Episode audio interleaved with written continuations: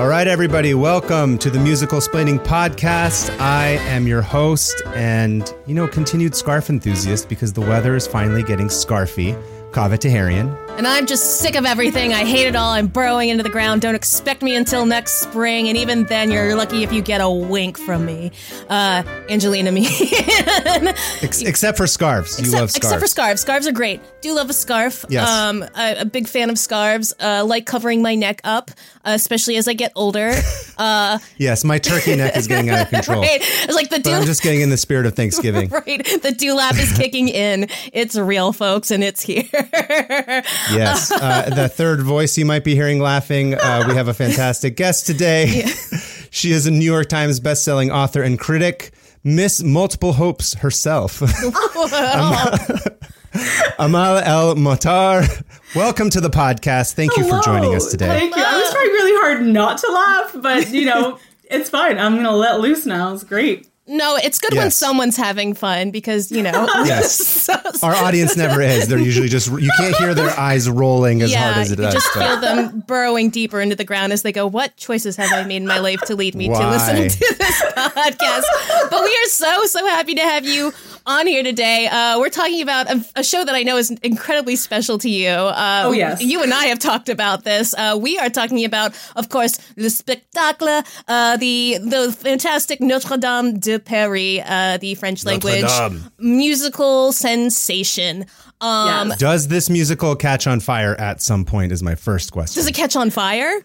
Like, Ooh, zing. does it? Topical. anyway, sorry. Sorry. I briefly I didn't realize this was going to happen. My beautiful husband just opened the door I painstakingly shut in order to bring me a delicious decaf latte. Uh sorry. What a wonderful husband. is like, Yes, that's, that's, that's, that's an incredible wife guy move right there. really, he's very, very yes, good. wife guy. But to answer your question, does the musical catch on fire at some point? Uh, You know, too soon? Too soon? oh yeah, too, too too soon, but also Too like that was Okay. Yeah, but also like um, Fair enough. in in a metaphorical way, uh, this is kind of like one of the, if not the most popular non English language musical in the world. And in, in in that sense, yes, it absolutely did catch on fire, my friend. This was this is this is big hit stuff. Uh, we'll get into a little bit more with the notes, but um, yeah, this was I think my first exposure to I guess non English language musical theater that wasn't you know um, the original version of Les Miserables uh, by by Boublil Schoenberg. That was you know of course very different from from what it ended up being in the English speaking countries. But um, yeah, uh, this one uh, I guess uh, we should just get right into it because I know how much. Yeah, Amal, yeah, Amal, why don't you tell us a little bit about uh, why you love this show Oh and sort of when you first saw it, what you were. Why, Heck yeah. Obviously, as concisely as you can. I'm sure you have many, many thoughts, but So- just to give us a taste of what will come. Our audience cannot see you are like literally vibrating right now. like, Yes. so true. and I've only had tea today. I'm still okay. What you need to understand is that when I love things, I don't love them in a normal way. Oh, I, relatable. I- yeah, I, I love them in a very um, sort of self-obliterating, all-encompassing way.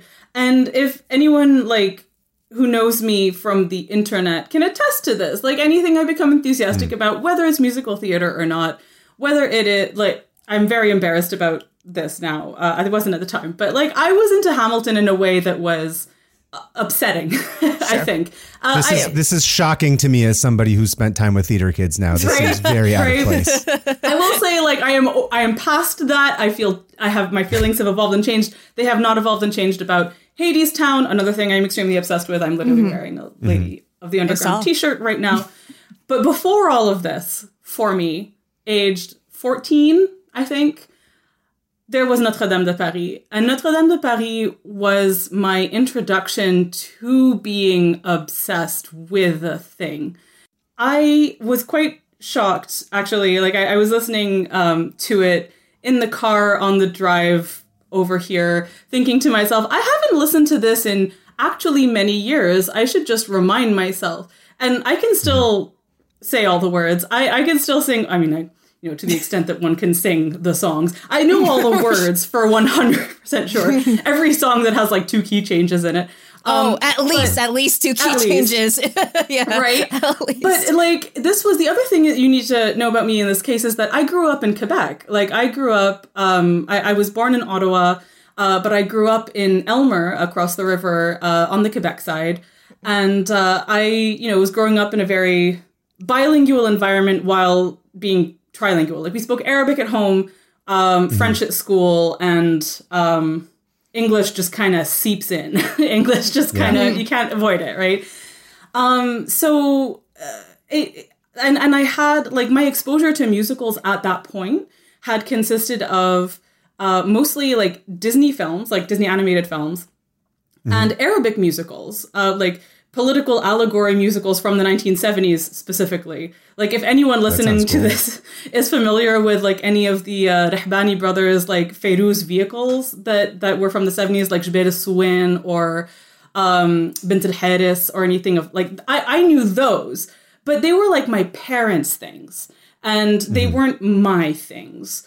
Um, and I had definitely like already become obsessed with the Hunchback of Notre Dame, like the, the animated film.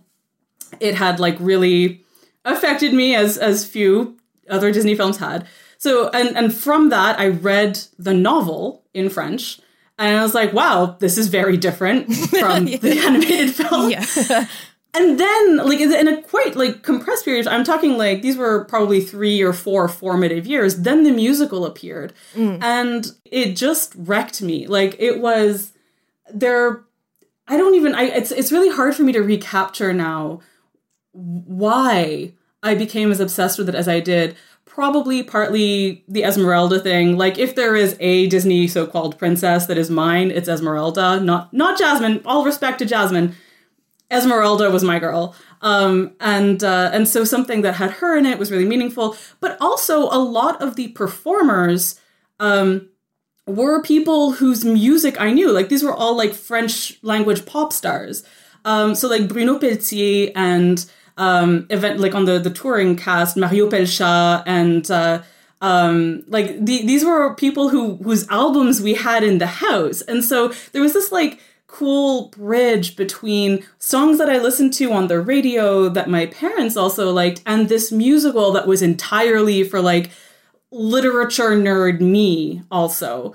And so I became super, super, super obsessed with it, uh, with just the album, uh, with the um, the original cast album that had like Daniel Lavoie and Hélène Segara, and um, but the show I've only seen it staged once, um, and it was the touring production at the Mirvish Theatre in Toronto, um, where France d'Amour played um, uh, Esmeralda instead of Hélène Segara, and like, and that was a very uh, startling change for me, just like because she's very white, and that like brought in all kinds of interesting things to me in, in terms of like have, have you guys read the novel The- yes. Oh, okay yes. Yeah. so like there are Yeah. some I famously don't read. Uh, yeah. as, as you know, I on this podcast.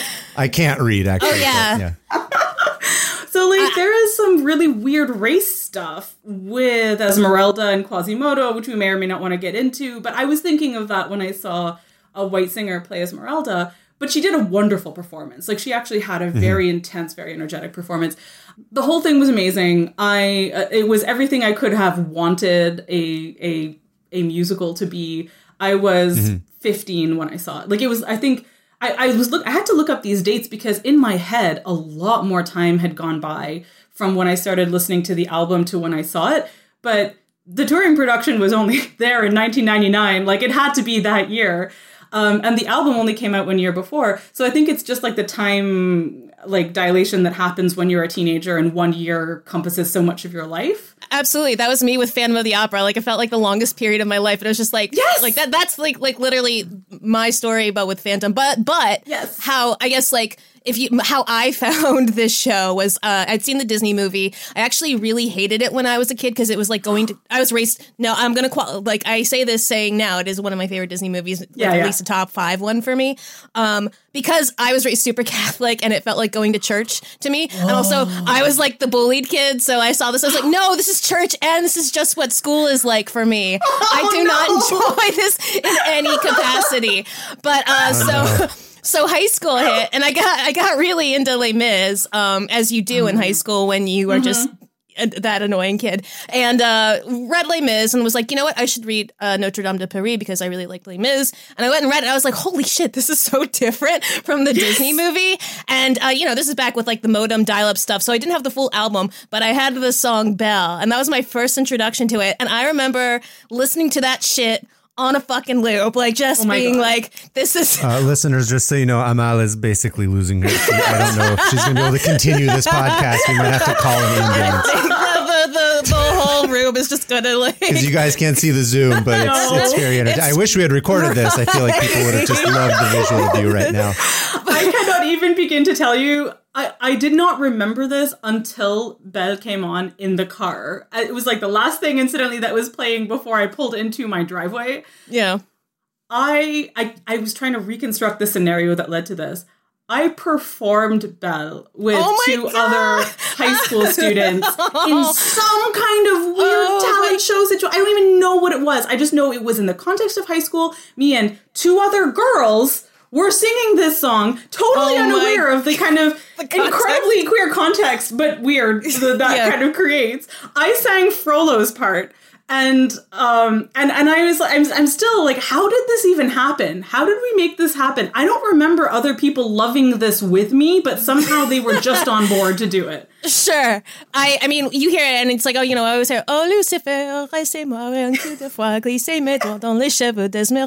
Um, but like, so for, so I knew a couple of songs for for, for a few years. And then in college, I was doing my basic bitch, taking French, um, kind of French minoring sort of thing. And I had a TA who was like the most gorgeous person I'd ever seen in my life. And we were on a unit that was about like kind of government duties and also uh, social justice.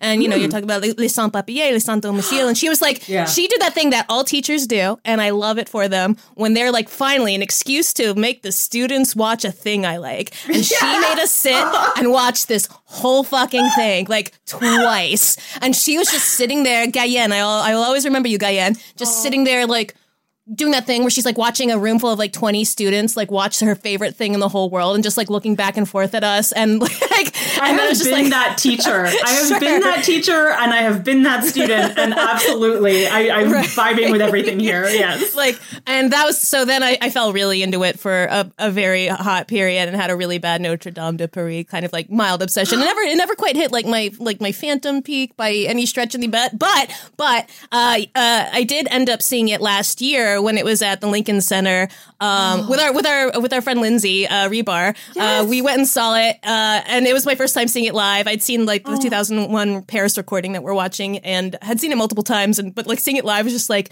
intense. And I have like some, like it's one of those things that for me it's kind of like um I love it, but also it's one of those things that is incredibly like you are either gonna love this or hate it. And uh, so I'm always kind of like, yeah, you know, it's me doing that. And um, when I was pregnant with my daughter five years ago, we were driving up to uh, Montreal uh, for our baby. Yeah, for our baby moon. It was also my birthday. I think it was like literally a year before I actually met you, like to the day. Oh my gosh. um, so so so sign. But we were like driving up. We went to Montreal and then we went to Quebec City or Quebec. And uh, we, while we were there, there was a production of Notre Dame de Paris playing, and I was like heavily pregnant and um like I was like Nick, can we? I didn't ask if we could go see it. I was like, would you be interested in seeing it? And he was like, Angelina, I love you.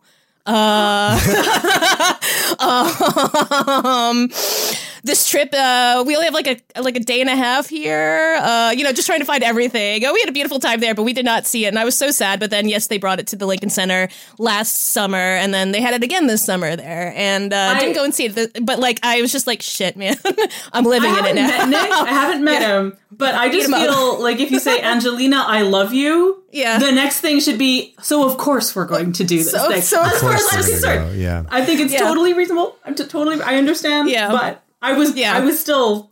I was still hoping.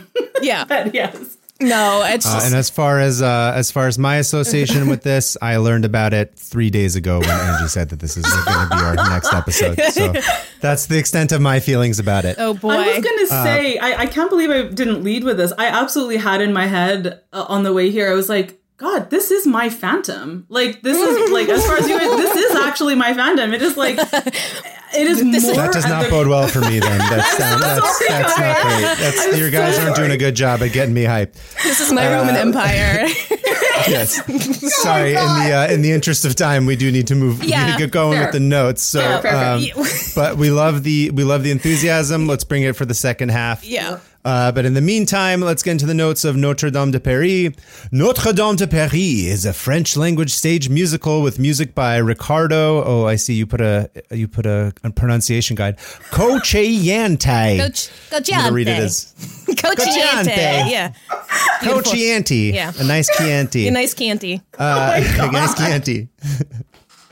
and and lyrics by Luc Plamondon. Beautiful. It is based on the novel more commonly known as The Hunchback of Notre Dame to English speaking languages by our baby girl, Victor Hugo. Uh, it's Notre Dame de Paris. Need we summarize this classic tale about social upheaval and heartbreak set against the backdrop of medieval Paris? Must we recount the woes of Quasimodo, the deformed bell ringer of Notre Dame Cathedral, Esmeralda, the young Romani dancer, just trying to get through her damn day, and Quasimodo's asshole pervert boss, the Arcadian, the Archdeacon, sorry, not Arcadian, the Archdeacon Claude Frollo. No, I know it. You know it. We all know it. And if you don't know it, you will by the end of this episode. yes. So let's just say this version is what happens when you take a literary classic, throw in a bunch of balls to the wall, skrelting numbers, giant face mics, and enough acrobatics and backflips to legally qualify as a Cirque du Soleil show in some parts of the world. God, that's So true. Yeah. Uh, will Quasimodo win Esmeralda's heart? Will justice prevail in the city of Paris? Are we really living in the time of cathedrals? All this and more in Notre Dame de Paris. Oh Notre Dame de Paris made its world debut, its debut in Paris at the Palais de Congrès in 1998, where it sold over 600,000 tickets in the first six months mm. before almost immediately launching into equally successfully ex- equally successful replicated productions in Canada and across Europe. The original studio cast recreated recording. I'm sorry, I'm going too fast. The original studio cast recording crested at number one for 17 weeks on French music charts. While attempts were made to bring this show to English speaking audiences with a truncated production in Las Vegas and a full replica in London, it initially seemed that Notre Dame de Paris fever did not fully catch on with English speaking audiences in the same way. So it's sort of like uh, the soccer Yeah, of musicals. they tried- yeah. Yeah. Basically. Uh, Le football.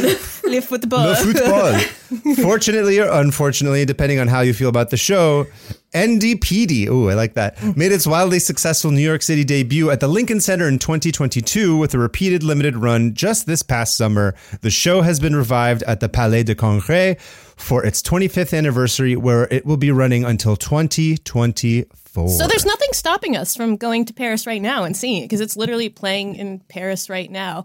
I, I Okay. also, yeah, Can we do no Thanksgiving seriously, weekend, Angie? it's perfect. We can afford it. I'm sure the Yeah. tickets are cheap. right, yeah. I I am like I mean I you might be joking, but I am not joking. We we could do this. I would do this with you. Yeah, let's let's just do it. Let's like say fuck it. We'll do it. We'll go and see Notre Dame de Paris in Paris. Like where like I'm like My birthday is in December. It is like only a few weeks away. Uh, we, could do gotta, this. We're gonna sidebar after this. We can make it happen. Sidebar. Sidebar. I have two functioning ki- like you know kidneys for a reason. One can go right. Like it's fine. we'll figure it out. We'll figure it out. But like I should, reason. I should also say that this I didn't put this in the notes, but this has been has so many cast recordings. Like I, I, I can only maybe think of Phantom and Les Mis as having as many cast recordings as this has. This has like at least thirteen in like eight different languages. Half of them are in French, I should say. But Yeah, like yeah. yeah, yeah, like I. It's, Sorry, real quick. Which which one are we going to be watching for we the are show? watching the 2001 uh, Paris live recording. That is the most widely available one. It's the one that I've seen. Can't wait to watch it again. Um, I'm sure. like and it's in French. it's in French. Yes, it is in French. Yes, So okay. uh, there will be subtitles, or also you could just you know, you know, cover them up with tape and uh, you know have a good go at. My my French is rusty, but I'm sure I could probably stumble my way through it Oh. since I famously can figure out lyrics that are sung. Actually, no, that's not true. at all. I can't. even, even in English, I just can't follow anything. Oh man, The other thing was just that like I actually have a kind of um weird relationship with French. Uh in that um so like I say I grew up in Quebec. Um I did all my my schooling in French. But um, I also lived in Lebanon for two years when I was a kid, um, of between French the ages of, of seven and nine. And uh, everyone in Lebanon speaks French due to it having been colonized uh, by the French. Uh, so there and and there are a lot of weird um, intersections of like class and and sectarianism that are to do with French in Lebanon. Um, but the only the ones that I was aware of as a child uh, were that I went there when I was like just starting school. Like I I had finished grade one in Canada.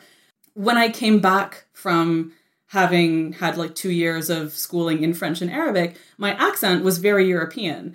And suddenly I like was introduced to like this whole new nexus of like coming back into Quebec with this accent of like all the weird nuances in francophonie in general, Yeah. where in Quebec I sounded like a snobby asshole to everyone. No, I was just saying you Sure. sound like a snotty European for sure. Yeah. sure. Yeah. Yeah. And I would be like the, the most innocuous things uh, that I, and people would just I don't know. I, I've had a really hard time in school, but um, but that was one of those things, and that and I was aware of like my parents not wanting me to uh like get a Quebec accent, even though I that I sort of needed to in order to function socially.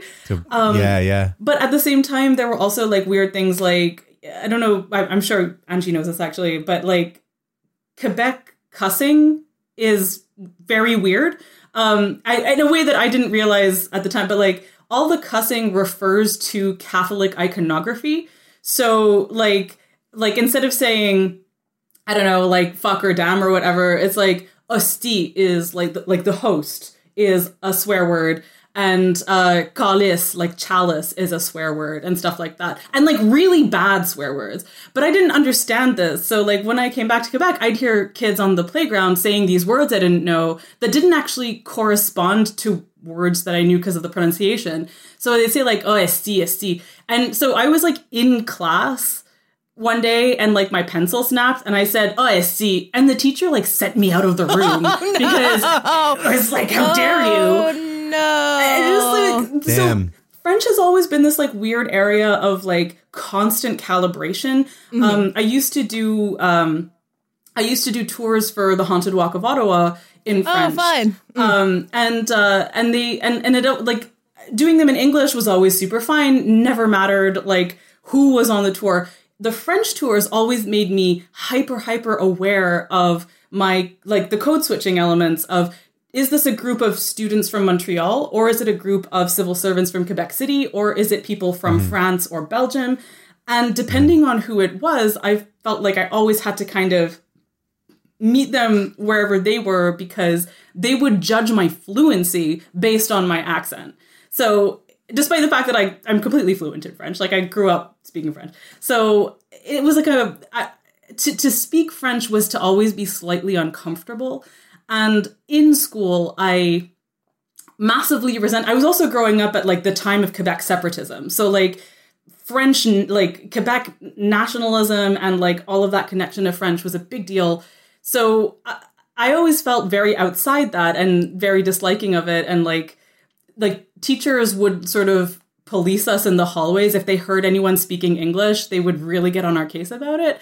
Um, and I hated that.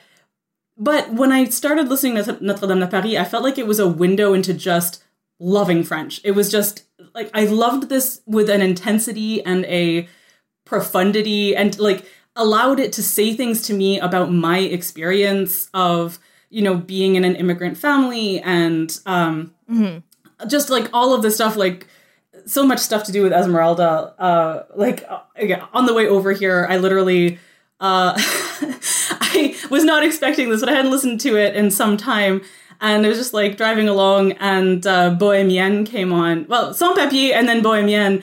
And I just, in Bohemian specifically, there was one line that had never hit me this hard before, and suddenly it did. And I literally had to pull over because I couldn't drive on the highway anymore because I couldn't see through how hard I was crying. Like my eyes hurt too much. Um, and so it's just like, it, my it's gained God. all these layers for me that are entirely Yeah. about like the weird geopolitics of French in my life, but Yeah. this is like one pure Yeah. gorgeous thing. Anyway, Yeah, now I'm gonna have that. Sorry to uh, sorry to cut it short. Yeah, I look forward to uh, also having to pull over and cry, but for very different reasons while watching this musical or listening to it. Um, anyway, guys, we got to go to break. Yeah. Um, we're gonna go watch Notre Dame de Paris. We're going to wipe off our tears for different reasons Yes. and blow our noses, and then come back and reconvene. Yeah. great. We have returned We've all got the clap. We all have the We all have the for unrelated reasons. For reasons that we shall get into uh, into this podcast. Welcome back to part two. Uh, we all have the Yes. clap after watching Notre Dame de Paris. Um, starting off on a grave note. What a journey! What a journey. Um, What a journey of of chads and incels Yeah. and you know ladies being harassed by everybody and I mean honestly uh-huh. this whole thing was basically just like a the comment section of a porn video is how it felt of like the weirdest yeah. creepiest thing.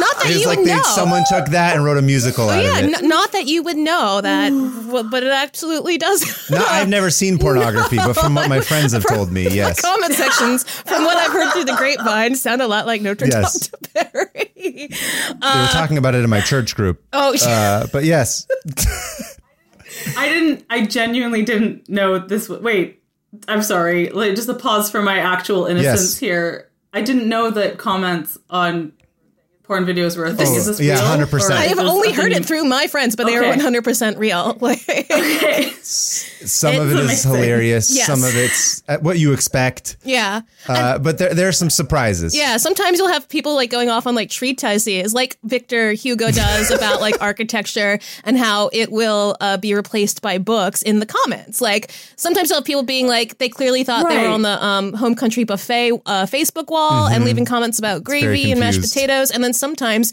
you get people saying like.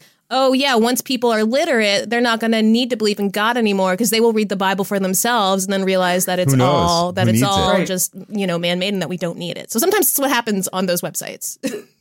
This is absolutely incredible. A beautiful connection. Tremendous segue. A plus plus. I, I just need to first get in the fact that I the thing that I, I love I feel very tenderly towards this information you have just shared because I just feel like it makes porn watching into a communal activity. Yes. Which I didn't think that that the I, I guess I didn't have a vision in my head of like like like regular watchers of porn as particularly like wanting Community. to have it be a mm. communal activity. But I actually think there's something beautiful about There that. is. Like Yeah. more, more power to the porn Reach out and comment touch section. Yes. faith. Good good on you guys. Again, There you communication. go. I restored Yeah, your faith in humanity by accident. Anyway, let's do the summary real quick. Right. Okay, we're gonna have to do a proper speed run, ladies. yeah, speed run Because we got, I'm sure you both have lots of thoughts to it. So, as we expected, Notre Dame de Paris is about basically the Hunchback of Notre Dame. Yes. If you've seen the Disney movie, it's more or less, with the exception of a few things, kind of the same, right? Mm, Plot wise, Many similar yeah, beats. yeah. Very say- similar beats. Yeah.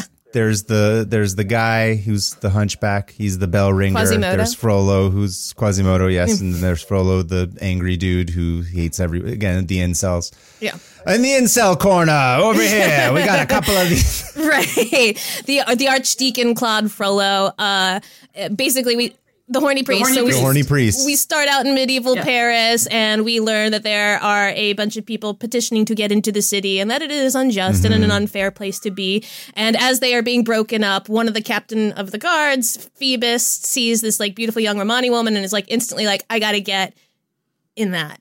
And uh, Yes. and she's she's And like. for, for context of the story, this is basically like on Fox News where they're like the caravan is coming Oh, and it's like yeah, traveling right, for yeah. six Oh, months. This is Yeah. essentially how the story starts. It's all Yep. Yeah. Fox News, the caravan's coming, the immigrants are trying to break it Yeah. and seek asylum inside of this church. Yeah, yeah, exactly. We need to stop them before they bring, I don't know, jobs or whatever it is that they yell about. Right, exactly. They bring flavor to our food.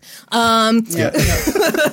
uh, but so he falls for Esmeralda, who's like this, like kind, I guess, kind of naive young Romany woman who uh, falls in love with him immediately too. She sees him and she's like, "Who's that hot guy?" Um, but also he's got Me a too. fiance anyway. So uh, that fiance who I don't know, like I just I it's the fact that this is actually canon in the story. The Yeah. fiance is 14 years old. Yes, her name's and Fleur. Esmeralda is like 16. Yeah, just, just yeah. FYI. Yeah, yeah. Oh, they, Oh, they're that young. They're huh? that. They are Yeah. that young. In fact, Oh, this is a straight up teenage story. Then that's very this is different in terms of. it's Twilight. It, it's it's never it doesn't play like that necessarily. It plays like people in their twenties who are all very tragic. That's so funny. Mm. It's Yeah. Mm-hmm. Well, I it's like Romeo and Juliet almost. It's mm-hmm. more like yes. Yeah. A comp I I, definitely that- wanted to bring in. Yeah, no, like Yeah. like like Quasimodo's like 18, I think, in the book. Like mm-hmm. they're they're all oh, young. This, they're like this all feels. I feel like they should have said that all at the beginning. That that that feels very different as a story knowing that now. Yeah, Yeah, They're they're yeah. all they're all babies, and I get that it was medieval Yeah. France, but still, it's like these these are all teenagers, uh, pretty This much. is Degrassi. This is a straight up like fucking teen show. It- is what it's, is. It's issues for the teenagers being delivered in a very powerful way. Um, but Wow. so basically, Anyway, sorry, I keep derailing this, No, yes. it's okay. Uh, so basically, um, Esmeralda falls for him, but uh, Phoebus already has like a uh, well-to-do fiance named Fleur de Lis, and uh, so basically he's like getting his pants, getting t- taking his pants off for everybody. Meanwhile, the Archdeacon Frollo sees Esmeralda and is immediately like, "I also would like to bang that." Uh, Everybody. everybody everybody wants to bang Esmeralda.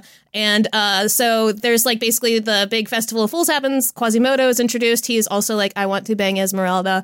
Um just so much. Every this, this girl cannot catch a break. does. and so basically Frollo's like Yeah. hey Quasimodo go kidnap Esmeralda for me. But Quasimodo gets caught and of course there's the big scene where he's you know put on the wheel and then Esmeralda's like no it's cool. It's fine. Like we all we all have our bad you, you were a little weird there but I understand. And then he's like oh no I'm more in love with her because they do that. And so they're all singing about her. Mm-hmm. and then Phoebus is like hey Esmeralda come meet me at a brothel so because you're in love with me and I just really just want to bang you and that's about it. But she's like oh he loves me. And so she goes to meet him and they are about to sleep together but Frollo sneaks up and just like stabs Esmeralda fucking stabs him. fucking stabs him Stabs Phoebus. yeah, Phoebus, stabs to be clear. Phoebus. Yeah, just stabs Phoebus. So Esmeralda gets the blame. Also, I should say this is all being narrated by a character named Gringoire, who's a poet. I'll get into that later about this character. But uh, Yes. he, uh, The only one who doesn't want to bang Esmeralda. the only one, who- and he's he's married to her. Basically, what happens is he ends up going into like the. Uh, uh, uh, Court the Court of Miracles. Miracles, where all the outcasts of Paris live, and like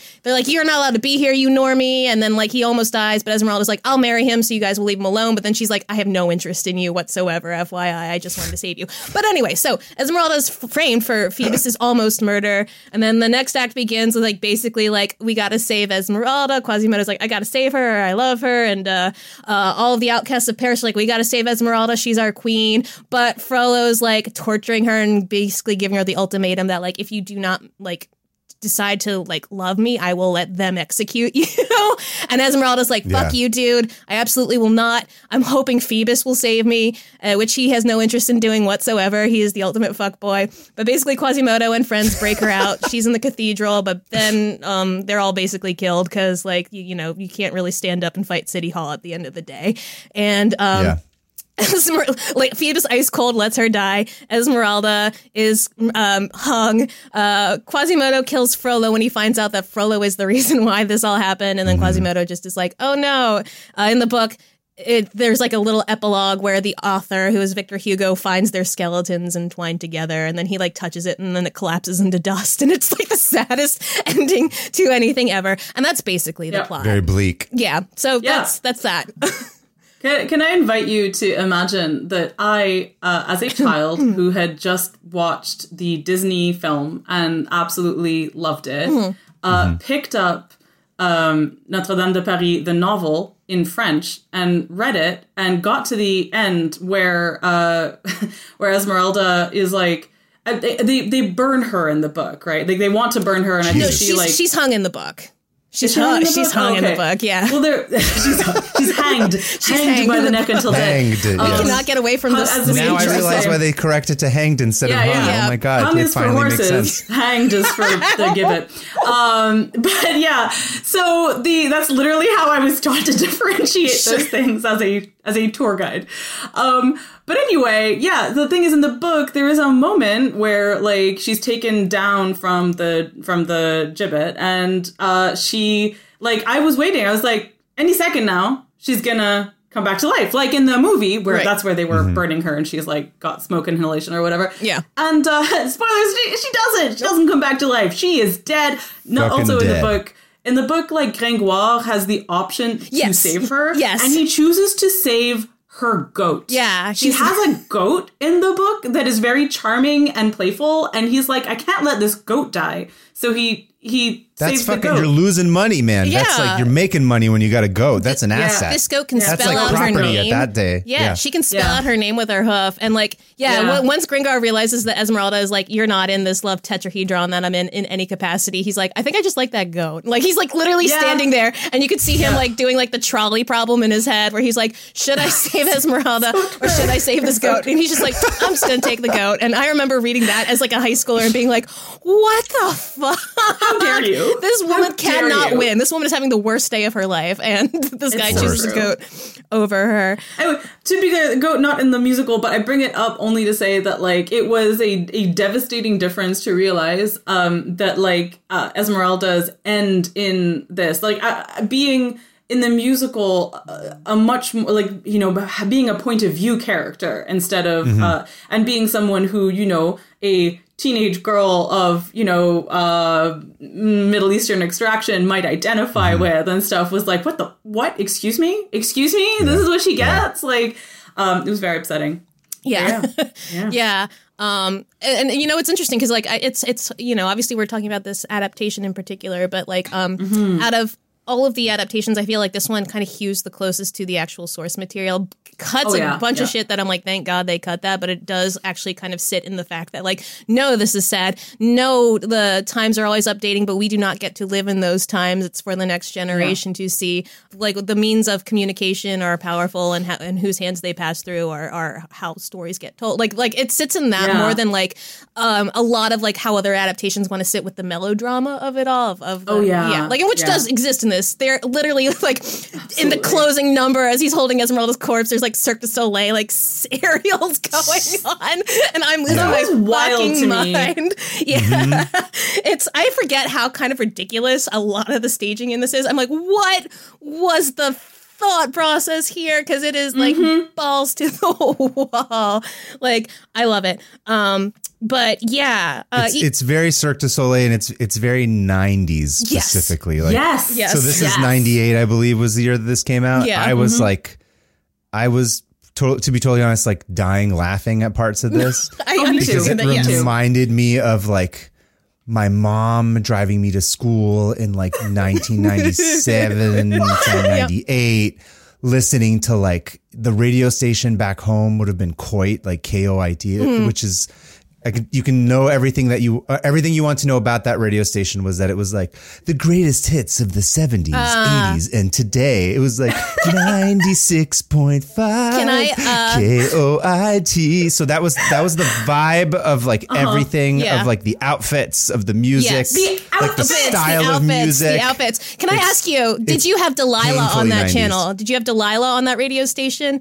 Like she was like the soft rock late remember. night It was a lot of. Celine Dion Yes. at that time. It was Kenny Yes, G, Celine, it's Celine Dion, Dion. Butterfly Kisses at Night. right. You know, that, that, uh, Lady that in shit. Red, like uh, Lady in Red like- for sure. Yeah, yeah. Um, Can I just say, like Celine Dion, uh, our our national icon in Canada? Yes, of Um, course. oh, yeah, just like I unironically, you know, grew up loving Celine Dion and also listening to her French albums. Like the, the like her Yes. French albums are really good. Like before she became, you know, belting international superstar of key changes and belting. Ultimately, you Which know, we that love her kind for, of, too. uh, which I absolutely love her for too. She was like, you know, a, a just like Quebec treasure essentially of like um and and she has like this these really sweet albums in, in yeah. French that well, I loved. Luc But yeah. Plamondon, the lyricist for this, has written songs for her Yes. and her her French albums. For And- Celine, okay, Yes. I, don't, I don't find Yeah. that surprising. Yeah, I I think it could be best described.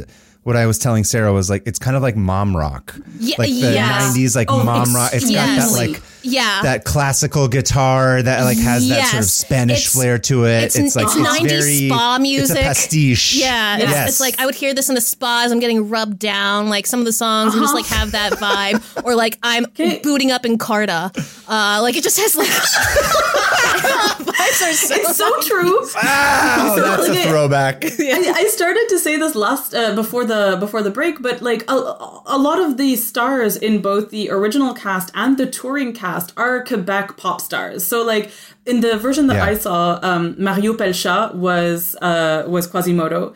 Um, who uh, is beloved of my mom, literally, uh, partly because he has a song called Les Cèdres du Liban, because I think he he certainly was at the time. I don't. I certainly hope still is, but uh, was married to a Lebanese woman, and so he like wrote this song about like like um our peuple fort. He's a member you of know, the family. We understand what that's like when You know, somebody famous marries one of our people. One hundred R.I.P. percent. Britney Spears' husband. I was so excited about that for a minute, and then sadly, that, I love that, that. was, that was a big loss for us. It was a Oh. huge loss for the Iranian community.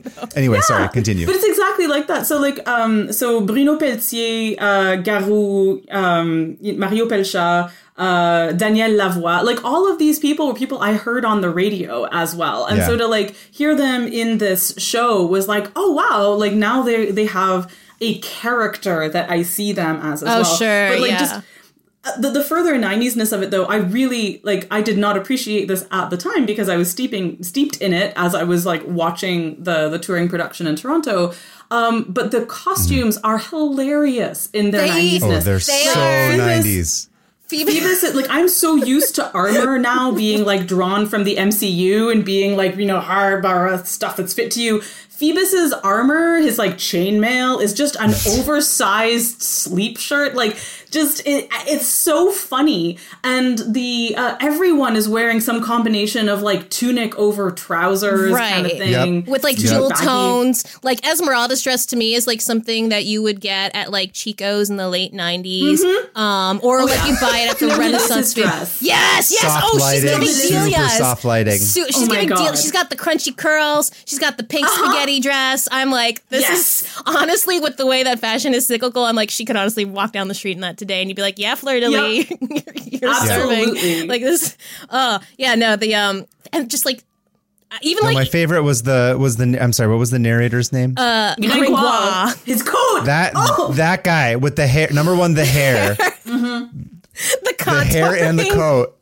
Just the whole thing to me, I was like, is this what it's like to go to Burning Man now? Like all these outfits and like these, the way they sing songs. I was like, that's what it felt like when I was watching it. It's so strange. Yeah. I would wear Gringoire's coat in a heartbeat. The lapels. I love that long blue trench coat. I want it. I also want those makeup looks to come back The- from oh my I god! would love that. The the contouring on his nose is my favorite Yeah. thing So in the world. Like I love It it looks like a comic. Because all of the women look No, it more looks like or a. Vegas show now, basically, is what it feels hmm. like. It looks like if you go see Cirque du Soleil or something in Vegas in the year 2023. Yeah. Hmm. Is sort of what it felt like to me in terms of those costumes and the outfits Yeah. and It- how they look. Yeah, it looks like in a Julie Taymor movie when like things get surreal and they kind of do prosthetics to like background characters, like in Titus Yeah. or in Across the Universe, where everything is just super exaggerated and sharp and uncomfortable, and I don't want to look at it mm-hmm. because Yeah. it makes me feel weird things.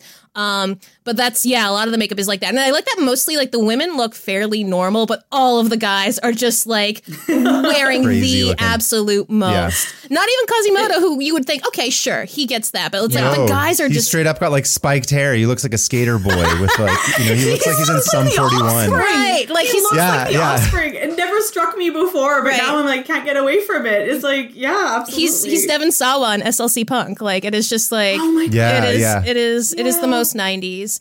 And I love it. Like I love also like all of the background dancers are wearing like I don't know like these beige like b boy mm-hmm. like the Well, women they're are straight up like out of an grunge. Enya music video of some sort. They all have Yeah. like negative 5% body fat Oh, and and- they're wearing like the shortest shorts and just breakdancing the Yes. entire. It's the strangest, painfully French thing I've ever seen in a music. that is like what how it's like how do I describe this aesthetic that doesn't sound uh, too condescending, but it's like painfully French is probably it. Like this, this is Yes. it is Yeah.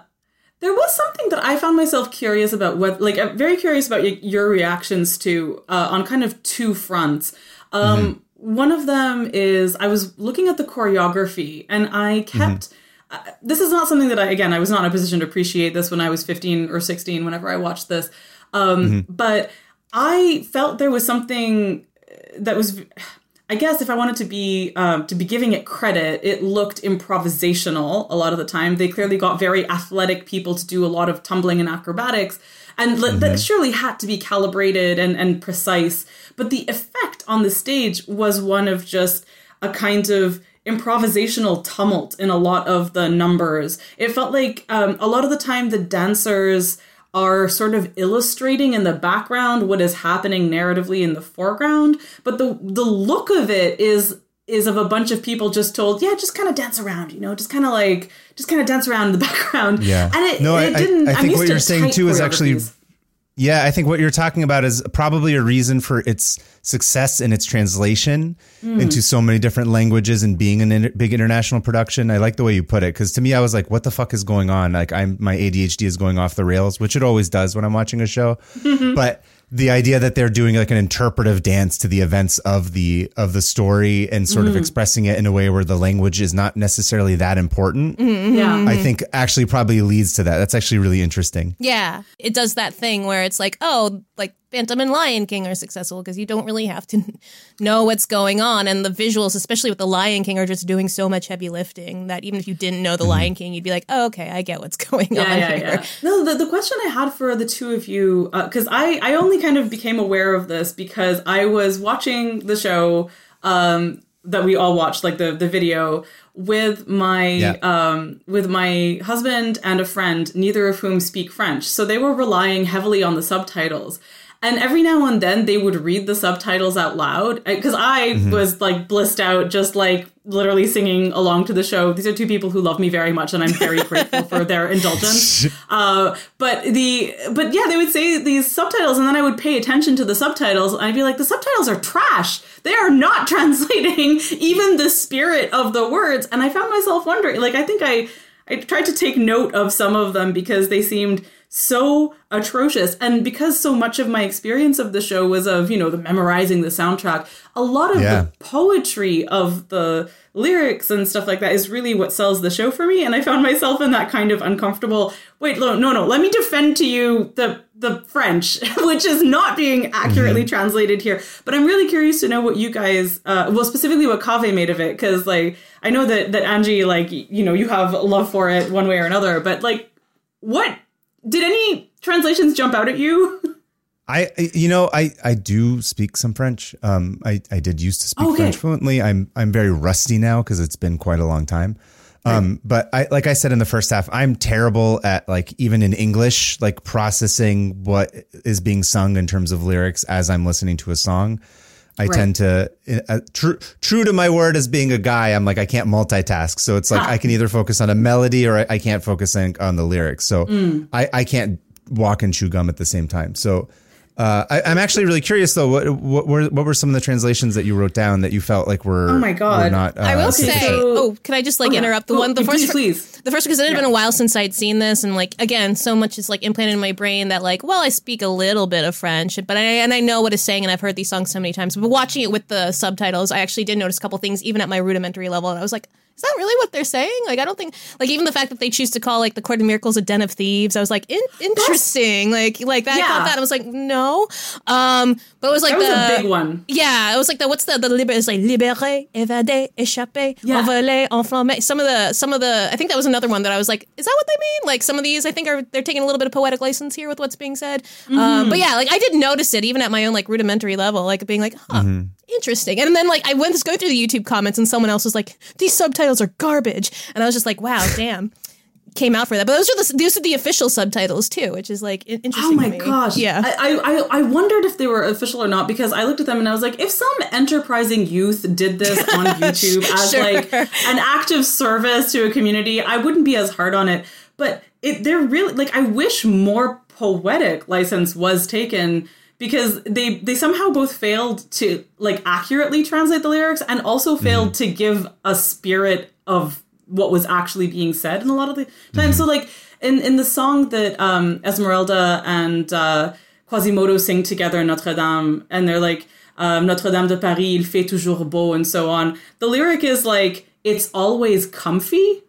yeah. It's like Yeah. it's always comfy. C'est toujours beau is what the original word was. Yeah. Is what the Yeah. original was. yeah. Yeah, yeah. It's not even toujours beau. It's remotely like, the same. It's always No. comfy in Notre Dame. Like it's always sunny. It's always Philadelphia. comfy in it's always Notre comfy- Dame. It's like- it's always comfy in Notre Dame. Beau is not that hard of a word to translate. Yeah. no. Um, there was also um, this was this was a little bit more of a complex one for me, but because it's really woven into the themes that I see like deeply care about. Um, there's in the Ave Maria païen, the like the, pagan Ave Maria that Esmeralda sings. Um, uh, there's the line, uh, Les- uh, "Tes étrangers, ils viennent de partout," and so I would translate that as your strangers come from everywhere. And like the with the, specifically the intent that like people who worship you maria uh, come from all over right Mm-hmm. the the translation is foreigners are everywhere. Which sounds Fox like the News most translation. Fox News translation you could possibly have. And i was just like this is a really beautiful and really important sentiment that is kind of Yes, tying stranger and foreigner is like very different, very different. and the the places where they choose to use foreigner versus stranger are not consistent and are not thought thought through in my opinion. And I think Mm-hmm. that like a lot gets lost there. Um but uh but anyway, like so It the, cheapens the, the, it. Yeah, you're right. I- I, Yeah. agree. It feels very self-loathing, like Esmeralda. Like, whoa, what's going on here? Which is Absolutely. absolutely the opposite case of what that character's intentions, especially in this version, are. Interesting. Yeah. It also, that's just like while I'm on that particular song, I had forgotten, and this really annoys me because it was something that I adored listening to the album. But like, you know, the, the first line of that song is, you know, Maria, forgive me if I stand before you. I never learned to kneel. And then she's kneeling on the stage. she's just like, she's kneeling while she talks about not kneeling.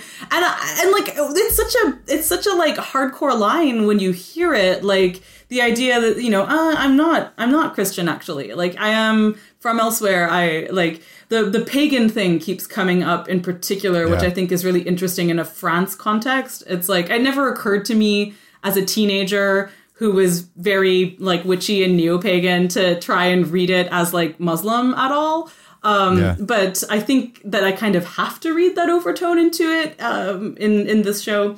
So uh, that's another thing that's of interest to me. But, Sure. Yeah. Well, that's that's actually really interesting too because like um if, if going back to the book, Esmeralda, I you know love her, but she is a teenage girl and she's not particularly Yes. like the book itself is not particularly social justice um, oriented on a narrative scale. It's kind of a lot more Hmm. Yeah. cynical about it, not in the way that like Les Mis is sad and depressing, but there is a, a very um, progressive, if not optimistic, look about society.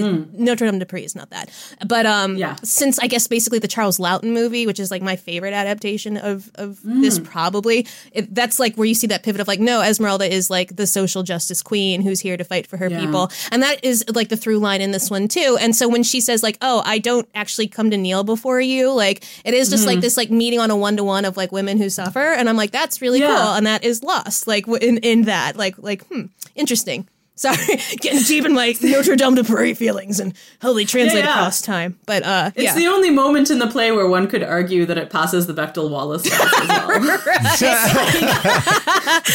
only one Ave moment is Maria speaking. and Esmeralda are speaking. Yeah, yeah, yeah. Uh, Mary's just a really good yeah. listener. Like she's speaking, she's speaking with her si- she speaks with her silence, as as God does in this by not helping anybody. Um, let's just just putting it out there. Yeah. yeah, interest, interesting. Because I was just kind of like watching it, having like listened to it so many times and seen it enough Mm-hmm. times. I was like, oh yeah, and hadn't really thought about that. Like there were a couple of things just that were literal that I was like, okay, that's Yeah. interesting. But uh, huh, huh, that good, good, good, good stuff to bring up. Um, again, I'm pretty sure those are the official subtitles, but if they are just some teenager who means super well, um, Yeah. you know, Godspeed, little doodle, and thanks. But uh, yeah. I mean, I'm used to like listening to other musicals that I like being translated into other shows. Like there was just a, a Madrid production of Company, and Sondheim is like always really fascinating to me to see how they translate, like with all the elaborate Absolutely. wordplay and just like um, uh, just just conversational feelings of Sondheim lyrics. Like how does that carry over and what thematically changes? But this is like very much in Yeah. the opposite face of what this show Oh, is yes. about. So interesting, interesting, interesting.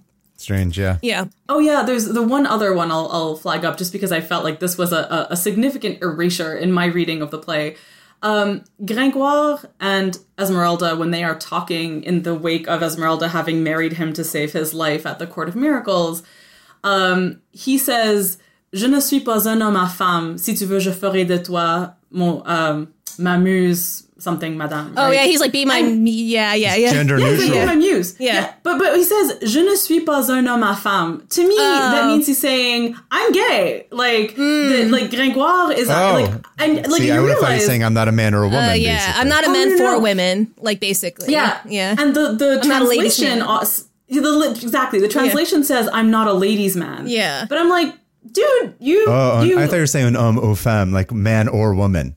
all this to say, I read Gringoire as gay. Like I, I read him as like a French street poet who is um, or even like doesn't have to be gay. He's just not interested in women. And to say that, um, and like he he doesn't sexualize Esmeralda at all throughout the Yeah, book. He calls her an one. angel. He calls her a muse. Like when he follows her, and that's how he ends up in the Court of Miracles.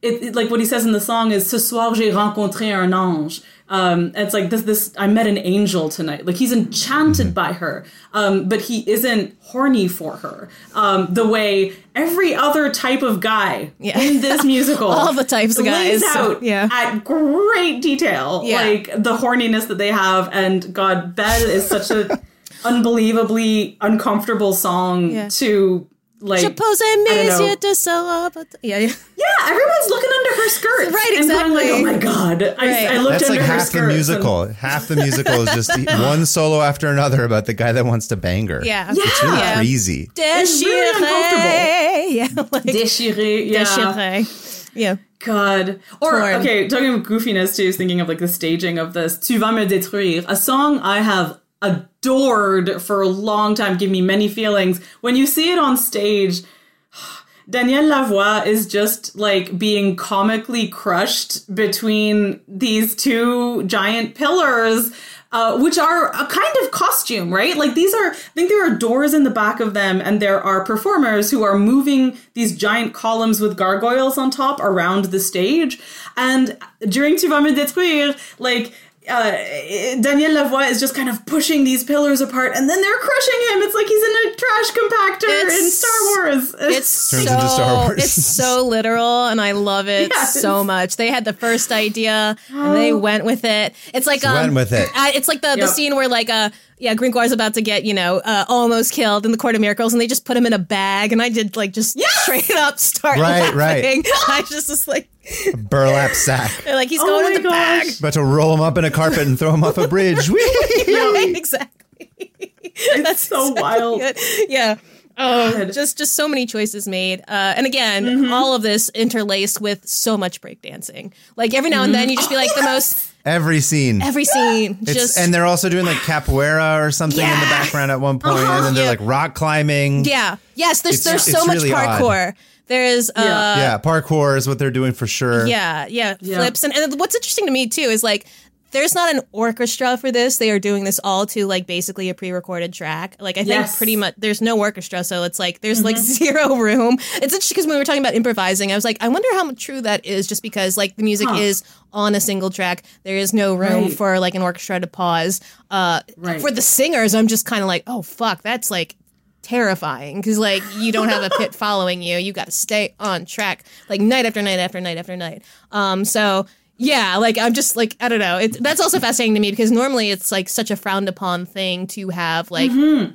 a a you know background track playing as opposed to an Yes. orchestra or some sort of live accompaniment. But this is like nope we're doing it. And i think the chorus is also pre-recorded too because all the chorus is absolutely doing backflips and shit and like Yeah, doing flips yeah, and shit in the words of the lonely island. And i guess that that would be incredibly hard to sing and do that at the same time. Uh, it's not about the uh, it's not about the theater in the way that i think a lot of american or english speaking audiences are like no you Mm-hmm. go and you have the orchestra which is not to say that is not appreciated in le spectacle in france.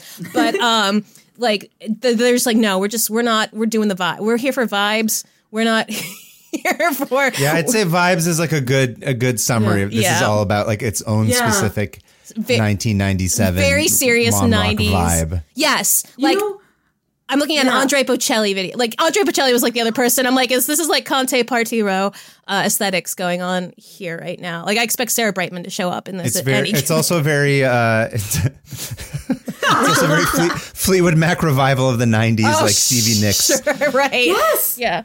Oh kinda my thing. gosh.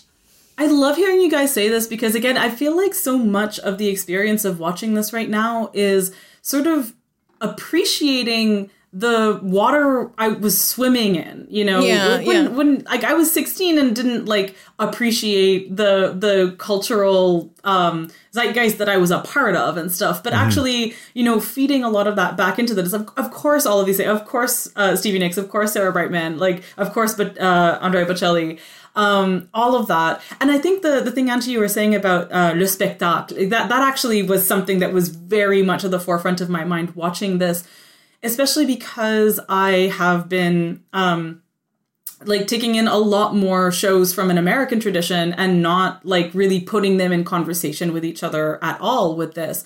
And looking at this, like I, I found myself struck with a few things. One is uh, the relentless key changes that we talked about um, before, where like my, my husband was was very um, uh, what is it? He was he was very amused. Uh, one of the things was like, I guess it's just at some point you decide you don't want to write any more music, and so you just keep like just transposing it and transposing it, Building But- the intensity. building the intensity. But I do feel like there's a th- there's a thematic like rationale for it to me. But there's also the fact that that is what everyone was doing in every pop song in a way that I feel we are kind of losing. Like people don't do key changes in songs anymore when it was like No. absolutely guaranteed to me in anything I listened to on the radio um, up until probably Yeah. 2003. Uh, and in this case, though, like there's so much verticality to the show. There's so much, um, you know, it's about cathedrals, Yeah, and the cathedral Fancy. song I- oh, is you're ta- I like it, ooh, yeah. right. yeah. like I'm Key sorry. Here's, here's my a visual metaphor. Love it. yeah. Here's my close reading of Notre Dame. It's like it, Yeah. it's about Notre Dame de Paris. Uh, Il est venu le temps des cathédrales is like full on vaulting like one scale at a time until you get to the top. But it's also about like this escalation of tensions between these different groups, right? Like um, the, the the climax of uh, Le Temps des Cathédrales is Il est foutu le temps des cathédrales. La foule des barbares est aux portes de la ville. Laissez entrer ces païens, ces barbares, and so on. Like those words, like really, I glommed onto them as as a child, wanting to be like, yeah, yeah, I fucking am. Yeah, I am your barbarian at the gates, you jerks and stuff. Like they were really important to me. And then like Les Sans Papiers following immediately onto that, and also having its series of escalations uh, within that kind of just sets up for me like the two pillars of um the the what the show is actually about for me like it, it is to me about those clashing tensions much more than it is about people be like perving over esmeralda um and i this this was the first time that i actually felt like those two things sometimes lost each other um like in the actual performance of the show but the spectacularness of it is the thing that kind of makes room for all of them if it were if it were a broadway show I would expect those things to be a lot more integrated with each other than they are um, on on a pace level, right? Like, um, and and I think the the entr'acte would would like make a different set of things happen. But because there is that sense of vaulting spectacle, bigness of everything, including like the, the bigness of horny feelings, it like it's just sort of has a Vertical capacity- horny feelings. Let's be clear here. Yes, the very Yeah. yeah. Elevated vertical horny. Well, it's interesting because like uh, Yes. Disney, Disney for a long time tried to make Notre Dame de Paris or, or Hunchback Notre Dame, their version of it, uh, a stage show, and for a long time it had success in Germany, and it was still fairly close to the movie, but it had changed the ending where Quasimodo and Esmeralda die, but it's still pretty close to the movie. And then about almost like uh, times a flat circle, I'm like it was actually probably closer to like seven or eight years than like two years, like I thought in my head. They Right. uh, redid the book to make it even closer to the book, but it's still like tremendously character driven. And so, like, as- you know, Esmeralda dies, Quasimodo dies. Quasimodo's deaf, like he is in the book. Uh, yeah, they keep they keep Oh, he's Phoebus- deaf in the book? Yeah, he's deaf in the Yeah, book. the, the, Oh, I the- mean, I the guess from the bells and shit, the yeah, yeah, from the bells and shit. Yeah, Yeah. bells and shit, man. Yeah. Um, they keep that. They use sign language in that, and like, That was but- the technical term at the time. bells and shit from all the bells and shit. Um, but uh, like basically, they still kind of keep it, and I feel like maybe this is just like such an American theater thing. Like they are unable to let go of the main drama, and that it has to be character driven. And I was trying to like think really hard about like the few French musicals that I know besides this, and then like, oh, what's the Romeo and Juliet one that they did? Like it really is like this idea of theme driving the story more or philosophy Yeah. than like it actually being character driven is kind of like Yeah. and also I think they tend to take themselves a little bit more seriously than um or not not serious. The tone a little bit more seriously. It's not than the, or it's like a little more self serious than I think uh, American musicals tend to be. Um, so like that was kind of like my my. How do I say this? I feel like American musicals are more traditionally character driven, and these are just yeah, like philosophy or yeah, just just just vibes driven. Vibes is the key right. here. and then like German also musicals are just uh, camp. I love German musicals, but anyway, sorry. Yeah, Right. No, I was going to say too is like I think Americans are much more resistant to something that would be like if you're going to push something on an American audience that's vibe based, Yeah. like you know, we are deeply, as you always point out, Angie, like we're all irony poisoned and have like a thick layer of like right. That's why I'm sitting here laughing us. about this show. I'm like, I've seen this, but I'm still like, I I can't engage with this in like a serious way. I have to make fun of like every single aspect of it, which is like you know the American sense of humor that sort of Mark Twainian whatever Hmm. uh, is so deeply embedded in us that like we cannot just ex, ex, you know we can't let something be nice and just enjoy it for the vibes. We have to tear it down. Uh, so yes, I, I agree with what you're saying. I think that's also what puts it, it, it was also probably what made this like not as big of a musical in the states and outside the states hmm. is like Americans are just going to look you up and down and be like. What whatever, bro, nice this?" hair, yeah. and then that's it. That's and then you're just never recover. You're devastated. Well, it is interesting to me that like when they went back and did stages in New York last year and then this year too, like it was sold out. Mm-hmm. There were all these Americans who really mm-hmm. wanted it. And I don't know how much of it is just like, yeah, a bunch of us saw this in French class in high school, and how much of it is just like this kind of conversation about being irony poison that's now like way more mainstream than it than it was say in the '90s when we were all watching this as teenagers. like that, the fact that people are like, I'm going to go out and I'm going to go see Notre Dame de Paris and I'm going to sit through this thing that is Yeah, true. that is only two hours and 15 minutes, but it feels like it's four hours. And we are going to have like the time of our fucking lives, which I did do last Yeah. year. And I loved every wear my minute of it. bucket hat. I'm gonna wear like my whatever. I got the Jenkos going. Yes. I got, yeah, exactly.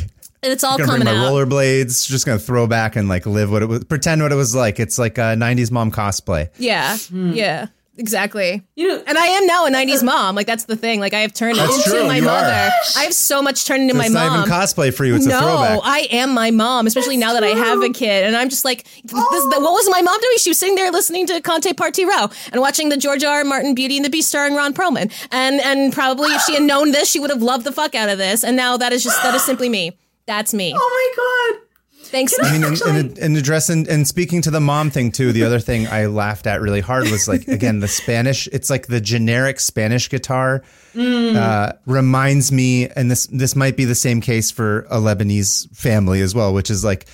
I, I just pictured like my mom and like my aunts or like all these all the female members of my family just like hearing that guitar and like having some weird emotional experience by yes. just by like just by like it being sort of like this you know minor progression and just being like that's beautiful. Like they all relate to that no matter what it was because they just didn't hear it as much necessarily like in western music. So to even just hear a, like a tiny bit of that flair of like the gypsy kings are amazing which they are. I love the gypsy kings. I'm not shitting on it but that's what it brings me back to. Oh, m- my mom adored and probably adores uh, Jesse Cook. Um, did, are you familiar with Jesse Cook? Um, I'm not familiar. He, oh god, he he was definitely like doing stuff uh at the time anyway he did a lot of spanish flamenco guitar basically um but uh definitely like at at the same time late 90s uh at least or maybe maybe earlier than that and also there's that thing of like anything that looks like it's a recognizable part of your culture in diaspora is something to be like Yeah. glommed onto and celebrated and i think 100%. that esmeralda was very much like i think part of that uh for us through the medium of this show because like yeah my mom like didn't particularly care about like the Disney musicals that my sister and I were glomming onto. Even though I did see uh, The Hunchback of Notre Dame in theaters, I remember seeing it in theaters. Yes. And it's, um, it scarred me. I remember seeing it in theaters and just, just sitting there with my eyes like this the whole time. And and like the the thing about um the when I was saying that a lot of the beats are similar, um, what I actually mean by that is it's weird to me that um you've got God Save the Outcasts in the Disney show, and you've got the Ave Maria Païen in this show, um, and that you've got you know Hellfire and you've got Déchiré, like those those kind of character moments specifically feel like weird to me that they are in both shows. Like I, I don't know the extent to which um like Luc, Luc Plamondon was like indebted to the Disney show or not. Um I can't remember the extent to which those are in the book, but yeah, just like having that glimpse of Esmeralda in the church being specifically watched by Frollo is like a whole thing. I gotta say, this goes back to Charles Laughton. If you've not seen the Charles Laughton version of this, I it is a haven't. fantastic film. It's really interesting in the Oh. history of when it was made uh, compared to World War II because it was made by a German director who left Germany uh, okay. when the Nazis came, and like the tone of it is just so much more like Disney absolutely made that. They did not make the book; they made that movie. They Huh. and it is like again very social justice oriented. It is literally about people coming into a city being expelled because they are not wanted, and that is the forefront Hmm. of what the drama is. Um, and there is a scene in the cathedral where Esmeralda like talks to the Virgin Mary, and I think that is like the mm. genesis, like about. Yeah. like how she's humble and doesn't want anything. She just wants safety for people, and like I feel like that's Charles Laughton because like again, it, there's there's some wolf stuff in the book that one the Charles Oh, Laughton version cuts out, and two like that has kind of died out for for better. I think for the impact of this story, but Thank uh, you so much for that because it feels yeah. Mm. like that's like the missing link for me of just needing to kind of absorb these things. It's But- such a good movie. Go watch it. Just Oh, beautifully I- I shot. will. Just Charles Laughton's absolutely will. giving. Um, it's great. But uh, yeah, it, it is- ultimately like fascinating how this story has changed over the last you know Hmm. um a hundred and you know some years since it was published. Uh, Yeah. and I guess almost like what because I was I think it was like eighteen forty something that was. You should know I did like a damn long video with Lindsay about this. We went to Paris. We did a whole video about how this change in adaptation, but it's basically you know a hundred and you know 50 years plus change of, Mm-hmm. Yeah. of narrative changing across it. And even Victor Hugo, right after it was published, was like, let's make an opera and we'll change it around so people aren't as depressed by it. And so again, that's why I'm not like bothered by like the story being Yeah. changed so much because I feel like for its survival, it kind of has to change. And this this this version is one of those versions that understands that and you know can still do the whole the building and the book will destroy each other, but it has to be about something a little bit bigger. Um, but yeah, You know, that- I, I, I never thought I never thought I'd make this comparison, and and part of this is just like, oh, all the musicals that I love have to like resemble each other. That's not true, but I, I was shocked by being reminded of this. Um, I found myself thinking of Hadestown in the in the second act because, um, which I know you guys have talked about, uh, and I'm thrilled you did because it is my favorite musical now. That's one of the Um, first ones we did. Yes, I I oh, I love it so much. Anyway, I don't know if you saw Anita Franco. Yes, I saw that. I, I'm like, I gotta go see it now. So I gotta go see it again. I've seen it like four times Yes. already, and I'm like, well, shit, Oh I my gotta go see it God. for Anita Franco. Yeah, Anita but Franco, in case you didn't know, Cave was on the. Uh, Yeah, yeah. I remember the Anita Concertdello. Franco. Speaking of the 90s, speaking Yeah, of the yeah, 90s, everything, yeah. everything is back. Yeah. but the, it's the thing that reminded pod me, form. the thing that reminded me of Hadestown was a the reminder that it is technically a tragedy. Yeah. but it's the fact that you want I want that show to end at Libéré. You know, I want it. I feel like plot wise, you know, all the developments that have happened. Um, you've got like so the the the sans papier try to stage a rescue of Esmeralda at the prison. They fail and get rounded up instead by the cops. Um, by you know Phoebus's shitty cops. Um, learn to say ACAB Esmeralda. Anyway, uh, but the anyway, so, so so they round them up. Quasimodo, whose arc has all been about you know becoming his own person and defying his upbringing with with Frollo and stuff, releases them so that they can come and actually rescue Esmeralda before um uh b- before she is killed and like while Frollo is trying to force himself on her and stuff. And then like they get out, they all get out. They have this incredibly cathartic song uh, where Frollo, where uh, Quasimodo is saying like, "I freed them, and they are free now," and they are once again like demanding asylum. And you're thinking like, "It's gonna work, gonna work this time." Gonna work in the same way that like Orpheus manages to like sway the heart of Hades and everything, and you, maybe it's gonna work. Doesn't work. Yeah. Doesn't work. They Why don't- you- like, Why do you think I- dies. Right, right, right. He dies. Like, I, I genuinely forgot that Clopin dies. I like I I somehow managed to memory hold that, and when I, when I was watching it, I was distraught. I was like, "How dare Clopin die?" Oh, he has I such like a he's just like a yeah, like yeah, death oh, too. It's like it's it's it is a- Absolutely. the eyes are rolling, the the grunting is I'm happening. eat every inch of this death scene. It's like if I must But, like, die. but yeah. I love Luck Mervil, but this is the thing. He dies, and he like says to Esmeralda, the thing that kills me so much is like, like th- this is your country. You know, don't let anyone tell you otherwise. Clame-le à grand cri. You know, like just. And and that is something my parents would say to me. Like they would say to me that you know you were born here. This is your country. You know we immigrated here, but you were born here, and don't ever let anyone tell you that you're not Canadian and stuff like that. And Um, and and it just like really really hits. That's and you very see, sweet like, of them to say yeah, that. that is. Yeah. It was it was. I didn't get much, that. Oh no! oh no! What? I, I actually really want to know more. Uh, if you want to talk about it. oh no, about it was that. just sort of like all everyone's suspicious of you. You will never be at home here. Oh, God. Don't forget. It's true. No. Anyway, sorry. no, but but this is the thing. It's like in the moment, Esmeralda, it feels like she's being like you know given the torch, you know, to like carry this forward, and they they have to triumph because look at the cost already.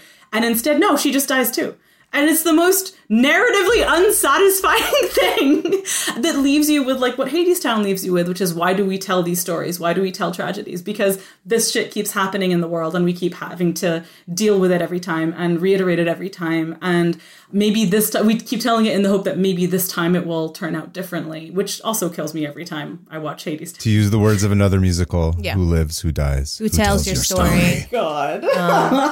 Are you proud of me? I just referenced That was another musical. gorgeous. Thank you. That was And the that was Thank you. that was glorious. A plus. You've passed the class. Um, Truly. fantastic.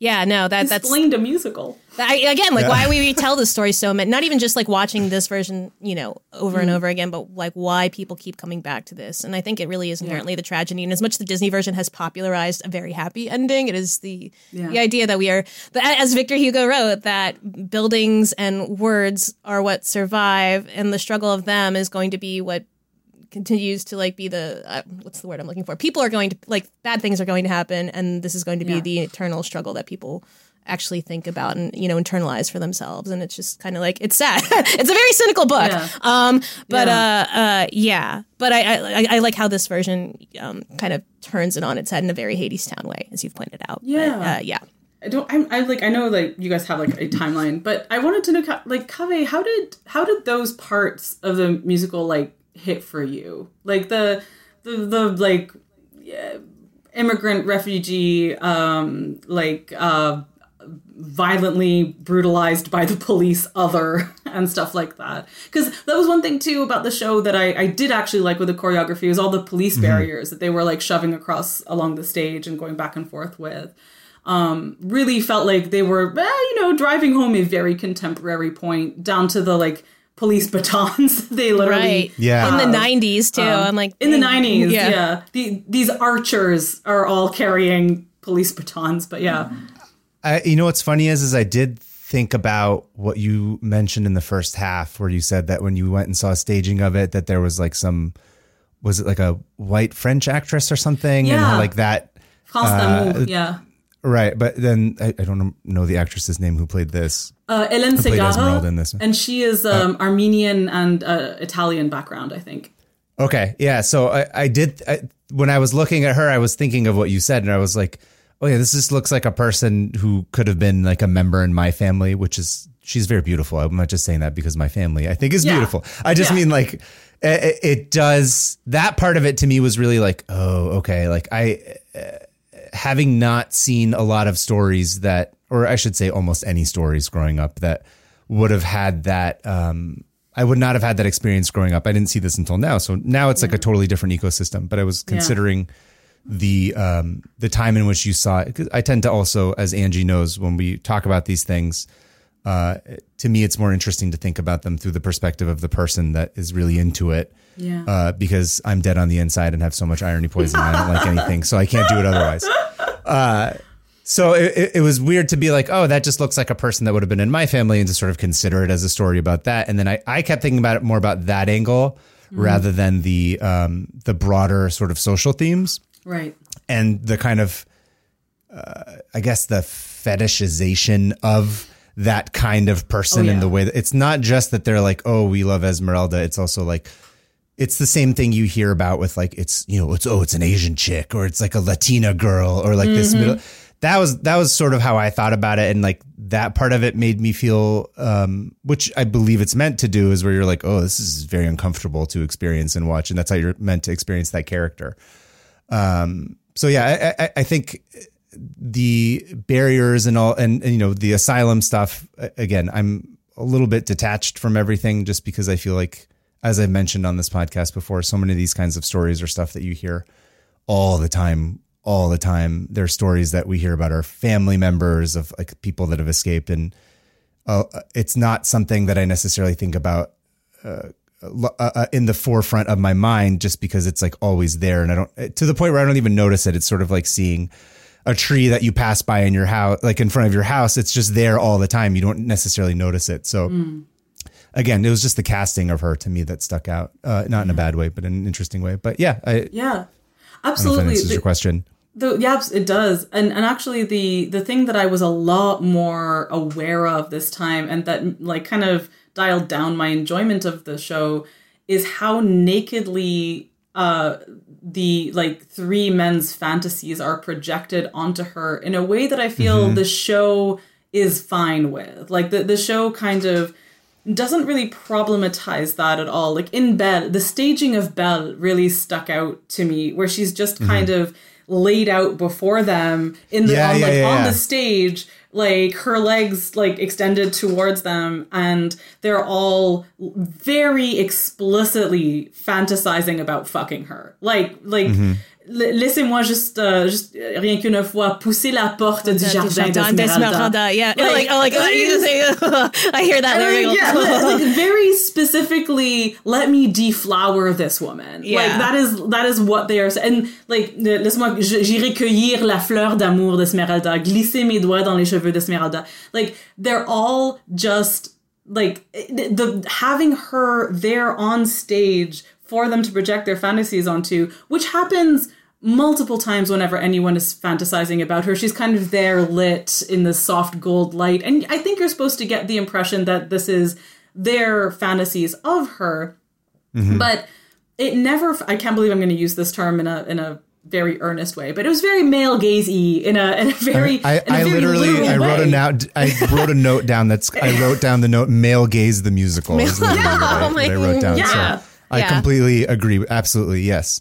In in context too, it's like that's unfortunately like it's it's we talked a lot about like the sort of aesthetic of the 90s and the mm. aesthetic of like what it was and the music being cheesy and funny or whatever like and the mom rock thing but it, it is also interesting to watch these things now and look like yeah that's kind of the era in which we grew up uh, mm. particularly me as a young boy not not having watched this show at the time but i'm like yeah that's that's uh that's a marker of of how far we've come. Certain certainly not as much as we'd like to as a whole, yeah. but I think even the most what somebody would you know I consider myself a more progressive person now than I you know it's sort of how I've always seen myself. I try yeah. to be at least. Uh, and that is not a thing I would have necessarily even like been on my radar at that time. Yeah. That, not just because I was a kid, but just because that was the vibe of that era. And as, as much as you people thought that they were being feminist or progressive. It's like it takes kind of like what you were just saying of like you're swimming in the water, you don't necessarily even realize what it is. Yeah, yeah, absolutely. Um, but yeah, that that that really stuck out to me. And you know, I'm making the jokes about like it's it's like a comment section of like a fucking porn video or something or yes. but it's but it's true. It's like you you don't you don't see it necessarily. You don't realize that that's the case and you're like, "Okay, I guess we've come a long way in certain areas. Other areas are like more horrific, unfortunately. But I guess that's the cost of progress. Yeah, mm-hmm. I did like the what's interesting to me, especially is like is the Esmeralda Quasimodo relationship, where it's like, yeah. so like in the book, she's like, "Thanks for helping me, dude." Not your friend. Like, thanks. Mm-hmm. I, am like, you're fine. I don't enjoy being around you. Like, even they can't even resist mm-hmm. like her being like, oh, you're my bud. Like, there's like a funny moment where she's like, oh, you, the gargoyles are fine. They make me laugh like you make me laugh, dude. Like, uh, yeah. you remind yeah. me of them. And it's just kind of like, okay, yeah. that's, that's, I guess that's sweet. But in the book, she is straight up just like, never gonna happen, dude. Thanks for the whistle. Um, uh, just leave it, me alone. Yeah. Like it's it, it, almost has like this 500 days of summer feeling. like, she was very clear up front, and like no one listens. Yeah, yeah. Like she's like, I'm, I'm good. And they try their best to control her. Essentially, is what it is. It's, it's definitely like as a dude, you watch this and you're just like, mm, sorry, yeah. sorry, sorry. Point. sorry, the, we're like this. There's one point when she's in the cage and Frollo is like revealing himself as like the architect of all her misery. Mm. And uh and she's like, What have I ever done to you to make you hate me like this? And he's like, I don't hate you. I, I, love, I love, you. I love you. I and love you. And, and she she comes back at that with like what have I ever done to make you love me? Yeah. Like, it's what? So- and she's so confused. And it's the most, it feels like the most honest part of the whole thing. And and he he answers with like well i saw you dancing in the square and like suddenly i was horny for the first time in my Yeah. entire life.